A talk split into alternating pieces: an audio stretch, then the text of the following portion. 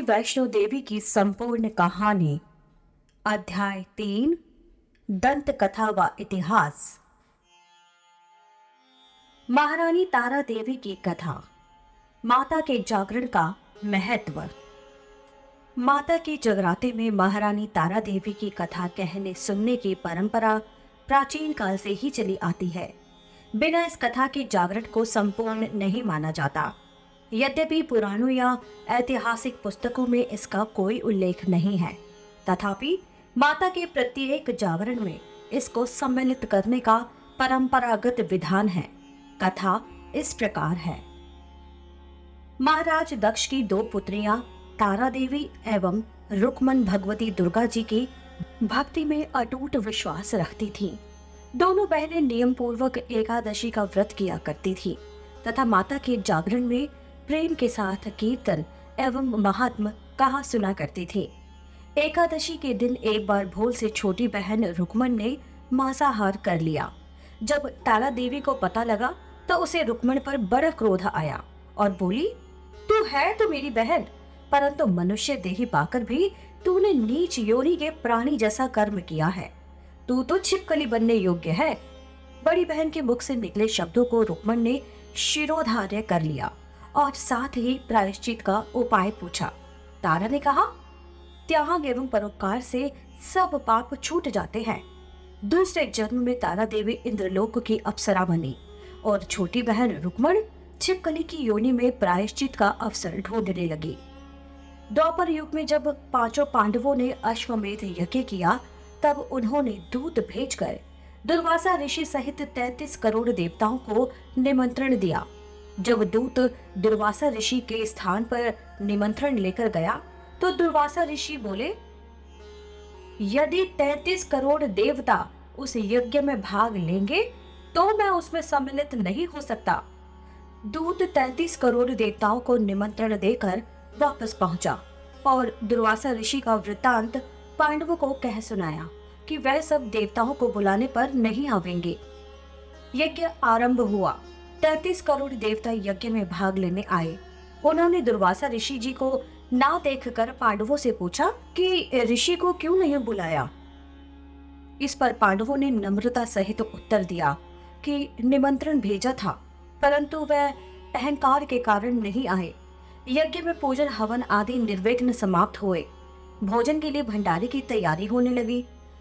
दुर्वासा ऋषि ने जब देखा कि पांडवों ने उनकी उपेक्षा कर दी है तो उन्होंने अत्यंत क्रोध करके पक्षी का रूप धारण किया और चोंच में सर्प लेकर भंडारे में फेंक दिया, जिसका किसी को कुछ भी पता नहीं चला। वह सर्प खीर की कढ़ाई में गिरकर छिप गया। एक छिपकली जो पिछले जन्म में तारा देवी की छोटी बहन थी तथा बहन के शब्दों को शिरोधार्य कर इस जन्म में छिपकली बनी, सर्प का भंडारे में गिरना देख रही थी। उसे त्याग व परोपकार की शिक्षा अब तक याद थी। वह भंडार घर की दीवार पर चिपकी समय की प्रतीक्षा करती रही। कई लोगों को प्राण बचाने हेतु उसने अपने प्राण न्यौछावर कर देने का मन ही मन निश्चय किया। जब खीर भंडारे में दी जाने वाली थी तो सबकी आंखों के सामने वह छिपकली दीवार से कूदकर कढ़ाई में जा गिरी। निदान लोग छिपकली को बुरा भला कहते हुए खीर की कढ़ाई को खाली करने लगे। उस समय उन्होंने उसमें मरे हुए एक सांप को देखा। अब सबको मालूम हुआ कि छिपकली ने अपने प्राण देकर उन सबके प्राणों की रक्षा की है। इस प्रकार उपस्थित सभी सज्जनों और देवताओं ने उस छिपकली के लिए प्रार्थना की कि उसे अब योनियों में उत्तम मनुष्य जन्म प्राप्त हो तथा अंत में मोक्ष प्राप्त हो। तीसरे जन्म में वह छिपकली राजा सपरश के घर में कन्या बनी। दूसरी बहन तारा देवी ने फिर मनुष्य जन्म लेकर तारामती नाम से अयोध्या के प्रतापी राजा हरिश्चंद्र के साथ विवाह किया। राजा सपरश ने ज्योतिषियों से कन्या की कुंडली बनवाई।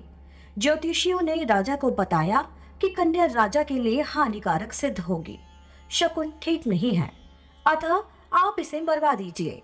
राजा बोला, लड़की को मारने का पाप बहुत बड़ा है, मैं उस पाप का भागी नहीं बन सकता। तब ज्योतिषियों ने विचार करके राय दी, हे राजन, आप लकड़ी के संदूक में ऊपर से सोना चांदी आदि जुड़वा दें, फिर उस संदूक के भीतर लड़की को बंद करके नदी में प्रवाहित कर दीजिए। सोना चांदी जड़ित लकड़ी का संदूक अवश्य ही कोई लालच से निकाल लेगा और आपकी कन्या को भी पाल लेगा। आपको किसी प्रकार का पाप ना लगेगा। ऐसा ही किया गया और नदी में बहता हुआ संदूक काशी के समीप एक मेहतर को दिखाई दिया। वह संदूक को नदी से बाहर निकाल लाया। जब खोला तो सोना चांदी के अतिरिक्त अत्यंत रूपवान कन्या दिखाई दी। उस मेहतर के कोई संतान नहीं थी। जब उसने अपनी पत्नी को वह कन्या लाकर दी तो पत्नी की प्रसन्नता पर ठिकाना ना रहा। उसने अपनी संतान के समान ही बच्ची को छाती से लगा लिया। भगवती की कृपा से उसके स्तनों में दूध उतर आया। पति पत्नी दोनों ने प्रेम से कन्या का नाम रुक्को रख दिया। जब वह कन्या विवाह योग्य हुई तो भंगी ने उसका विवाह अयोध्या के सजातीय युवक के साथ बड़ी धूमधाम से किया। इस प्रकार पहले जन्म की रुक्मन, दूसरे जन्म में छिपकली तथा तीसरे जन्म में रुक्को बन गई। रुक्को की सास महाराजा हरिश्चंद्र के घर सफाई आदि का काम करने जाया करती थी। एक दिन वह बीमार पड़ गई। निदान रुक्को महाराज हरिश्चंद्र के घर काम करने के लिए पहुंच गई। महाराजा की पत्नी तारामती ने जब रुक्को को देखा तो वह अपने पूर्व जन्म के पुण्य से उसे पहचान गई। तब तारामती ने रुक्को से कहा, हे बहन, तुम यहाँ मेरे निकट आकर बैठो। महारानी की बात सुनकर रुक्को बोली, रानी जी, मैं नीच जात की भंगिन हूँ, भला मैं आपके पास कैसे बैठ सकती हूँ। तब तारामती ने कहा, बहन, पूर्व जन्म में तुम मेरी सगी बहन थी। एकादशी का व्रत खंडित करने के कारण तुम्हें छिपकली की योनि में जाना पड़ा। जो होना था सो हो चुका। अब तुम अपने इस जन्म को सुधारने का उपाय करो तथा भगवती वैष्णो माता की सेवा करके अपना जन्म सफल बनाओ। ये सुनकर रुक्को को बड़ी प्रसन्नता हुई और उसने उपाय पूछा। रानी ने बताया कि वैष्णो माता सब मनोरथों को पूरा करने वाली है। जो लोग श्रद्धा पूर्वक माता का पूजन व जागरण करते हैं उनकी सब मनोकामनाएं पूर्ण होती है। रुक्को ने प्रसन्न होकर माता की मनौती करते हुए कहा, हे माता, यदि आपकी कृपा से मुझे एक पुत्र प्राप्त हो जाए तो मैं भी आपका पूजन व जागरण करवाऊंगी। प्रार्थना को माता ने स्वीकार कर लिया। फलस्वरूप 10वें महीने उसके गर्भ से एक अत्यंत सुंदर बालक ने जन्म लिया। परंतु दुर्भाग्यवश रुक्को को माता का पूजन जागरण करने का ध्यान ही न रहा। परिणाम ये हुआ कि जब वह बालक 5 वर्ष का हुआ तो एक दिन उसे तेज बुखार आ गया और दूसरे दिन उसे माता चेचक निकल आई।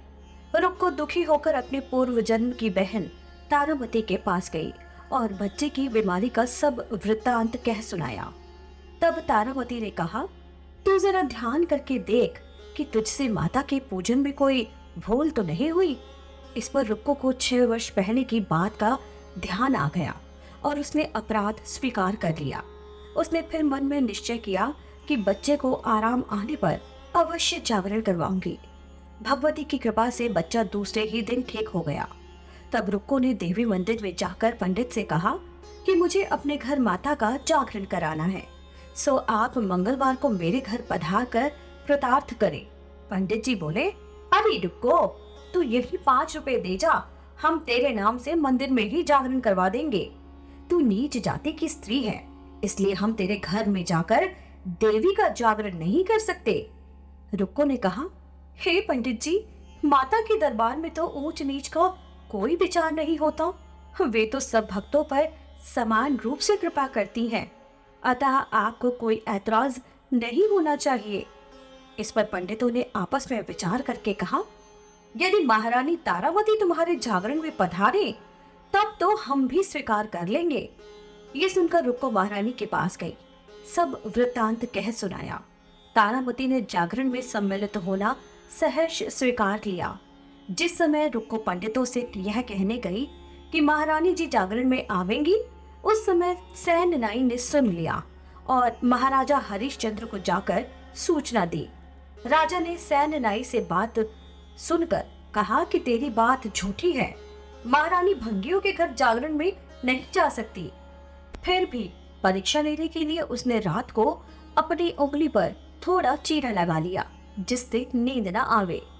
रानी तारामती ने जब यह देखा कि जागरण का समय हो रहा है परंतु महाराज को नींद नहीं आ रही, तो उसने माता वैष्णो से मन ही मन प्रार्थना की कि हे माँ, आप किसी उपाय से राजा को सुला दें ताकि मैं जागरण में सम्मिलित हो सकूं। राजा को नींद आ गई। रानी तारामती रोशनदान से रस्सा बांधकर महल से उतरी और रुक्को के घर जा पहुंची। उस समय जल्दी के कारण रानी के हाथ से रेशमी रुमाल तथा पांव का एक कंगन रास्ते में ही गिर गया। उधर थोड़ी देर बाद राजा हरिश्चंद्र की नींद खुल गई। तब वह भी रानी का पता लगाने निकल पड़ा। मार्ग में कंगन व रुमाल उसने देखे और जागरण वाले स्थान पर जा पहुंचा।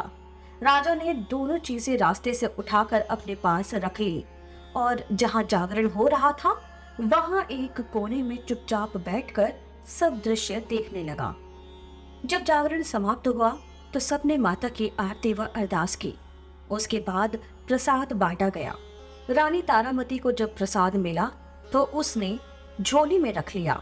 ये देखकर लोगों ने पूछा, आपने प्रसाद क्यों नहीं खाया? यदि आप न खावेंगी तो कोई भी प्रसाद ना खाएगा।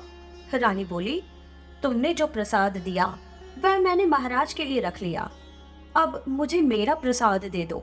अब के बाद प्रसाद लेकर तारा ने खा लिया। इसके बाद सब भक्तों ने माता का प्रसाद खाया।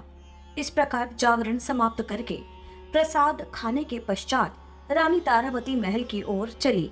तब राजा ने आगे बढ़कर रास्ता रोक लिया और कहा, तूने नीचों के घर का प्रसाद खाकर अपना धर्म भ्रष्ट कर लिया है। अब मैं तुझे अपने घर कैसे रखूं? तूने तो कुल की मर्यादा व मेरी प्रतिष्ठा का भी कोई ध्यान नहीं रखा। जो प्रसाद तू अपनी झोली में रखकर मेरे लिए लाई है उसे खिलाकर मुझे भी अपवित्र करना चाहती है। ऐसा कहते हुए जब राजा ने झोली की ओर देखा तो भगवती की कृपा से प्रसाद के स्थान पर उसमें चंपा, गुलाब, गेंदा के फूल, कच्चे चावल और सुपारियां दिखाई दी। यह चमत्कार देखकर राजा आश्चर्यचकित रह गया। राजा हरिश्चंद्र रानी तारा को साथ लेकर वापस महल में लौट आए। वहां रानी ने ज्वाला मैया की शक्ति से बिना किसी माचिस या चकमक पत्थर की सहायता लिए राजा को अग्नि प्रज्वलित करके दिखाई, जिसे देखकर राजा का आश्चर्य और बढ़ गया। राजा के मन में भी देवी के प्रति विश्वास तथा श्रद्धा जाग उठे। इसके बाद राजा ने रानी से कहा, मैं माता के प्रत्यक्ष दर्शन करना चाहता हूँ। रानी बोली, प्रत्यक्ष दर्शन पाने के लिए बहुत बड़ा त्याग होना चाहिए। यदि आप अपने पुत्र रोहिताश्व की बलि दे सके तो आपको दुर्गा देवी के प्रत्यक्ष दर्शन भी प्राप्त हो सकते हैं। राजा के मन में तो देवी के दर्शन की लगन हो गई थी। राजा ने पुत्र का मोह त्याग कर रोहिताश्व का सिर देवी को अर्पण कर दिया। ऐसी सच्ची श्रद्धा एवं विश्वास देख दुर्गा माता सिंह पर सवार होकर उसी समय वहां प्रकट हो गई और राजा हरिश्चंद्र दर्शन करके कृतार्थ हुए। मरा हुआ पुत्र भी जीवित हो गया। चमत्कार देख राजा हरिश्चंद्र गदगद हो गए। उन्होंने विधि पूर्वक माता का पूजन करके अपराधों की क्षमा मांगी। सुखी रहने का आशीर्वाद देकर माता अंतर्धान हो गई।